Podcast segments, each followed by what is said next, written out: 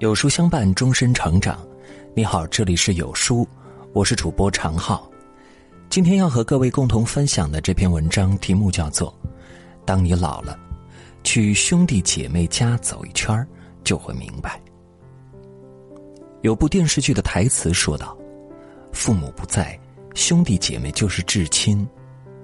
兄弟姐妹的爱，任凭岁月拉扯，苦难消磨。”也不会消失，因为它流淌在血液里，打断骨头连着筋，与生俱来，一生相随。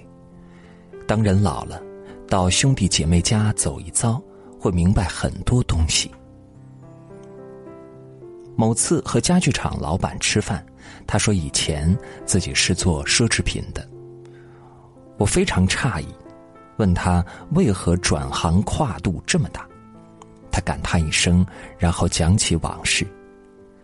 当年公司倒闭，欠了一屁股债，人脉通通不管用。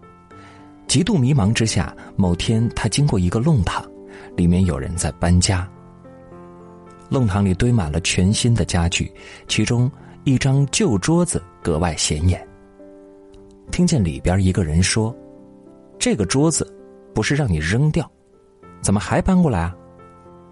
另一个人回。这个可不能扔啊！小时候一家人围着他吃饭，如今父母过世了，但弟弟妹妹还会常来我家做客。家具厂老板恍然大悟，便收拾行囊，带着妻儿回了老家创业至今。落叶终是要归根的，当人老了，便越来越念起旧情，在外拼搏时常常淡忘了兄弟姐妹的亲情。可小时候出生的老家，一起成长的兄弟姐妹，终究会惦记，会眷恋的。有诗云：“树高千尺根还在，人行多远故乡心。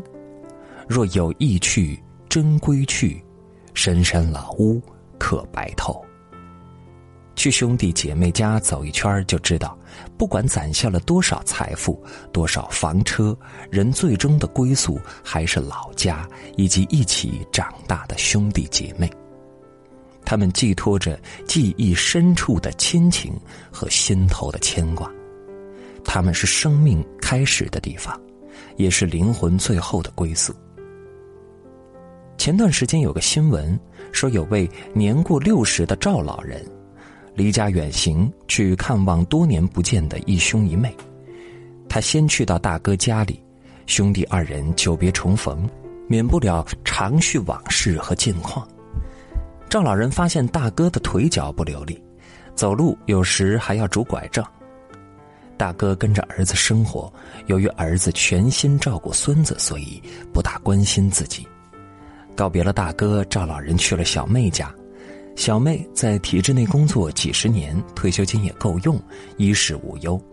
但妹夫偷偷跟她说，儿女对家产分配很不满，但小妹性子硬，不和儿女和解，儿女索性不来探望，总感觉很孤单。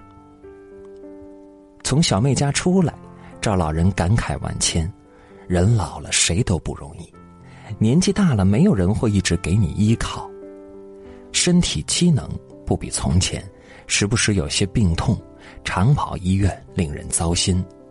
人老了，唯愿在远方或身边的兄弟姐妹，身体康健，多聚聚，互相关怀，互相慰藉。知乎上有个热门话题：有兄弟姐妹是种怎样的体验？一个高赞回答这样说：远嫁那天。凌晨四点就要去男方家，十九岁的弟弟和一行人送我到上高速的路口，寒风中他一个一个的发烟，说着辛苦你们了。我在旁边眼泪唰的下来了。父亲去世的早，弟弟像父亲一样操持着我的事儿，有弟弟在，我觉得那天的月亮真圆。兄弟姐妹远比你想象中更爱你。苏轼在不到十年的时间，先后丧母失妻丧父，可谓人间悲剧。就连最后的亲人弟弟苏辙，也与自己聚少离多。千古名句“但愿人长久，千里共婵娟”就是苏轼写给弟弟，希望和苏辙团圆的。苏轼怎么也没想到，在乌台诗案中，苏澈愿意用自己的官职求换哥哥一命。《宋史》里评价兄弟二人：患难之中，有爱弥笃，无少怨尤，敬古罕见。当父母不在，兄弟姐妹的情感弥足珍贵。小时候打打闹闹，长大后各自成家生儿育女，难免少了联系。当你和兄弟姐妹重新联系，就会发现对方的爱从未减退，依旧滚烫，没有了怨言，没有了妒忌，只剩下惦念和怜惜。《礼记》中说：“父子笃，兄弟睦。”夫妻和，家之肥也。兄弟姐妹之间和睦相处，是一个家美满的钥匙。人老了，如果和兄弟姐妹还有联系，就别害怕打扰，没有什么恩怨过不去，还能和兄弟姐妹聚在一起，是一件幸事。余生一定要好好珍惜。